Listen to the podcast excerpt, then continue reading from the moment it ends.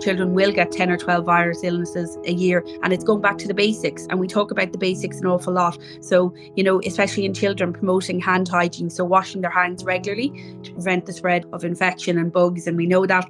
And also good cough etiquette. Hello and welcome to another episode of the HSE Talking Health and Wellbeing podcast. My name is Fergal Fox, and today we're going to be talking about winter wellness, and we'll be speaking with a GP about how we can best prepare for all that the winter has to offer and what we can do to keep well.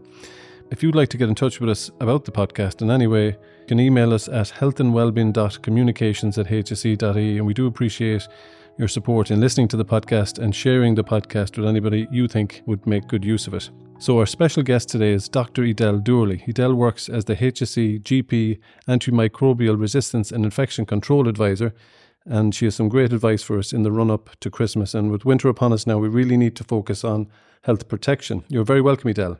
Thank you very much for having me. We're in the middle of winter now, and there's lots of colds and flus and viruses circulating. I suppose we should expect this at this time of year, shouldn't we?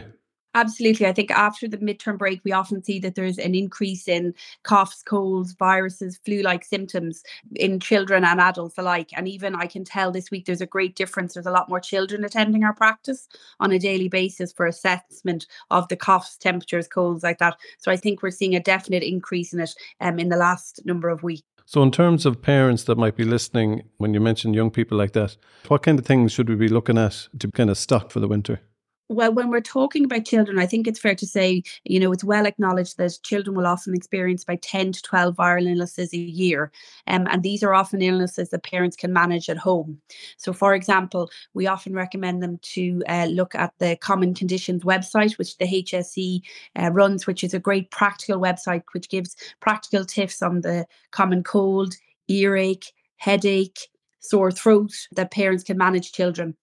But in terms of medication, a lot of these children's symptoms will resolve with simple pain relief such as ibuprofen or Nurofen within a couple of days. So the recommendation would be maybe to stock up on those medications should your child have a pain or a fever. And obviously, if the child is not improving over a period of time, we'd recommend to seek medical help either through a GP or obviously people can be seen in the out of hours setting if it's out of working hours.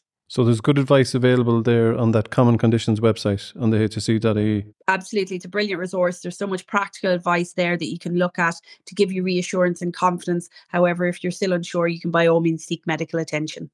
Yeah, I think it's I think that's it's a very good point that you make there that expect to get these things that you know sometimes we get surprised by them or we're kind of frustrated and the winter and Christmas itself it's such a stressful time of the year that we be, I suppose, we're foolish not to prepare by having those basic medicines to mind ourselves at home.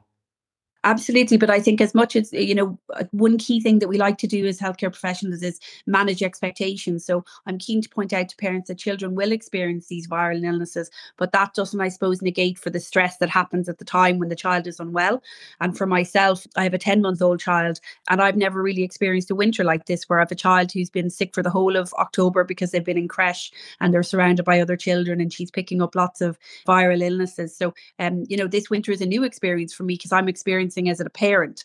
So yeah. now as a doctor, when I'm seeing these parents, I can have more empathy, obviously, seeing them with these children that are persistently unwell. Um, and it is reminding myself as well that these children will get 10 or 12 virus illnesses a year. And it's going back to the basics. And we talk about the basics an awful lot. So, you know, especially in children, promoting hand hygiene. So washing their hands regularly to prevent the spread of, of infection and bugs. And we know that. And also good cough etiquette. Uh, so there's an initiative called Catch It, Kill It, Bin It, because we know the viruses remain alive. So the best thing to do is bin it. So that's a great initiative that the HSE rolled out, especially with the children's schools. And we see it definitely rolled out in the schools and even in the creche. When I go to pick up my daughter, I see they're great at advocating for washing hands and coughing into their elbow if they don't have an available tissue.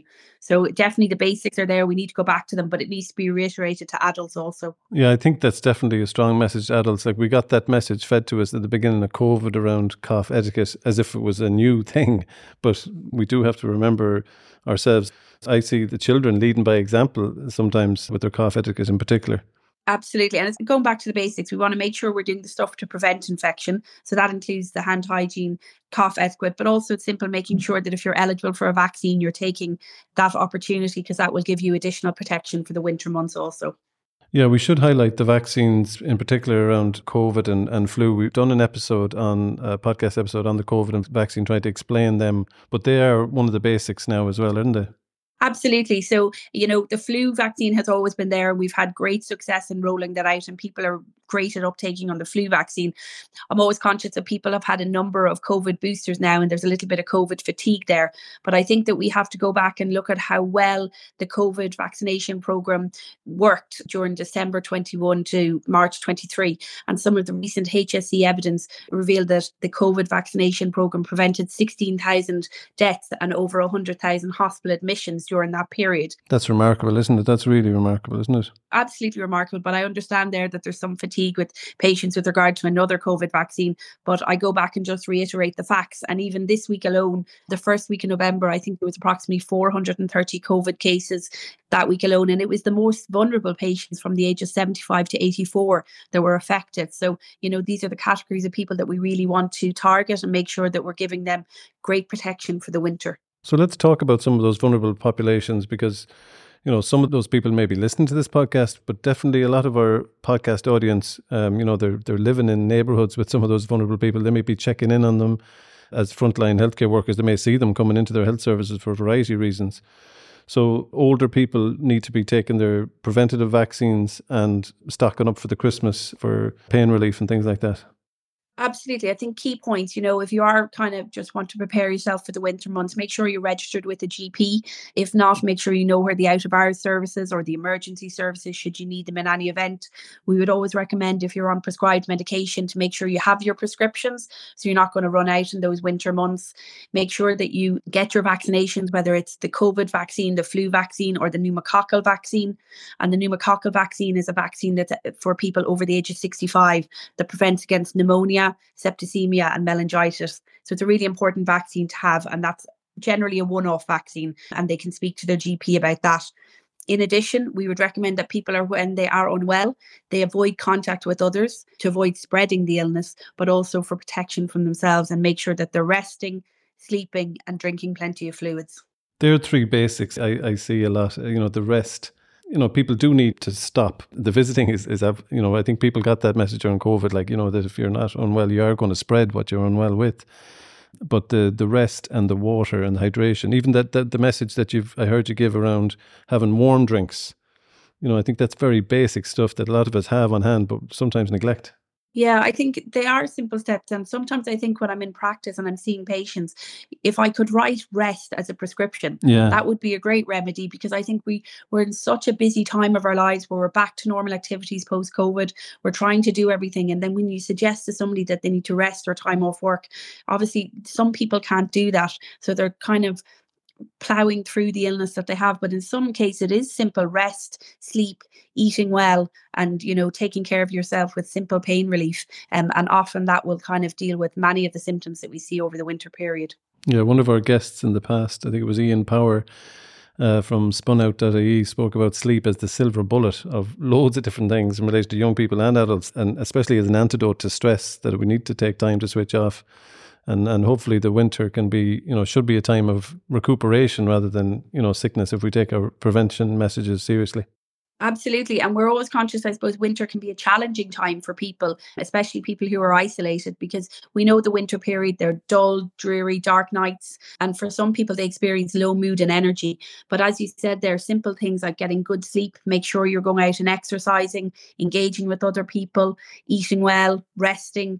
All of those can have such a positive impact on your mind and your mental health. It's something that we would encourage everybody to do over the winter months and keep in contact with friends and family also yeah, I think one of the things, and I've heard you say this on an interview with, with Claire Byrne recently around the social connections that we should be maintaining. Like some of the things that we did during COVID are real strong winter messages as well around social connection, even the baking and the like, you know, making nutritious food for yourselves. Like that can help you as a process of doing and then, you know, giving good nutrition to yourself and your family. Yeah, absolutely. It's, but it's, it's, as we said before, it's going back to the basics and connecting with people and having those conversations, which I think we'd probably forgotten for a while, but everybody very much enjoyed it. And the winter periods, there are some people who I'm very cognizant who don't have that support network. But I think it's always key to point out that there's lots of organizations that they can get additional support from if they don't have family members, so they can avail of, you know, the Samaritans, Aware. There's another service called Text About It Pieta House. So there's lots of resources out there, and I, I never want somebody to feel alone and that they can't speak to somebody. So always remember if you don't have that family support or connection, look at the organizations that are out there and speak to your GP if you're still feeling low. And we've got our own yourmentalhealth.ie website we should signpost people to as well. There's a lot of mental health supports there.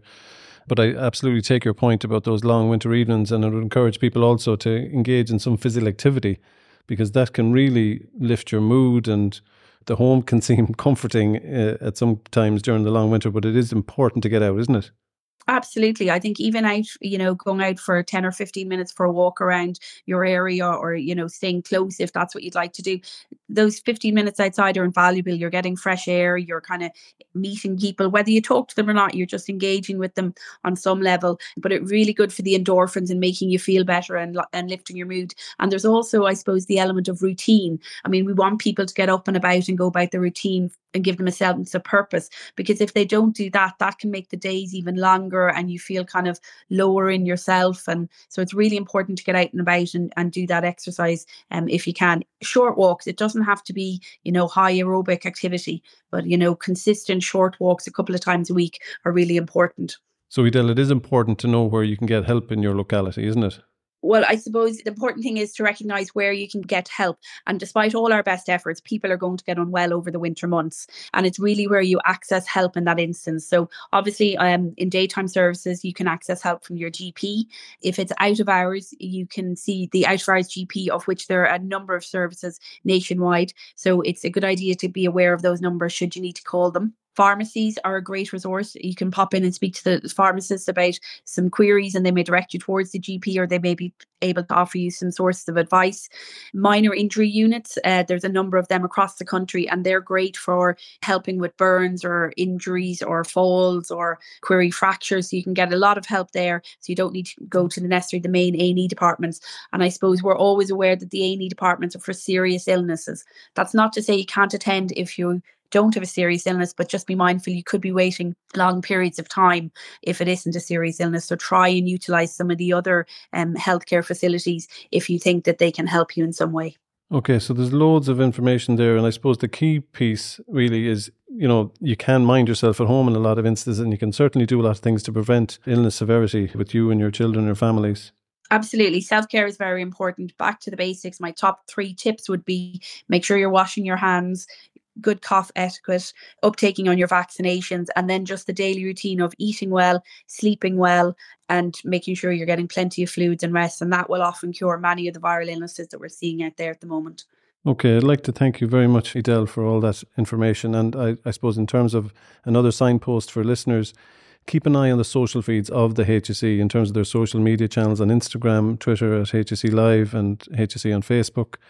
All the information is there. There may be updates needed and available during the winter uh, months as well. So um, I'd encourage you to keep an eye on those. Edel, I'd like to thank you again for your helpful advice, and I'd like to thank all the listeners for tuning in to another episode of the HSE Talking Health and Wellbeing podcast.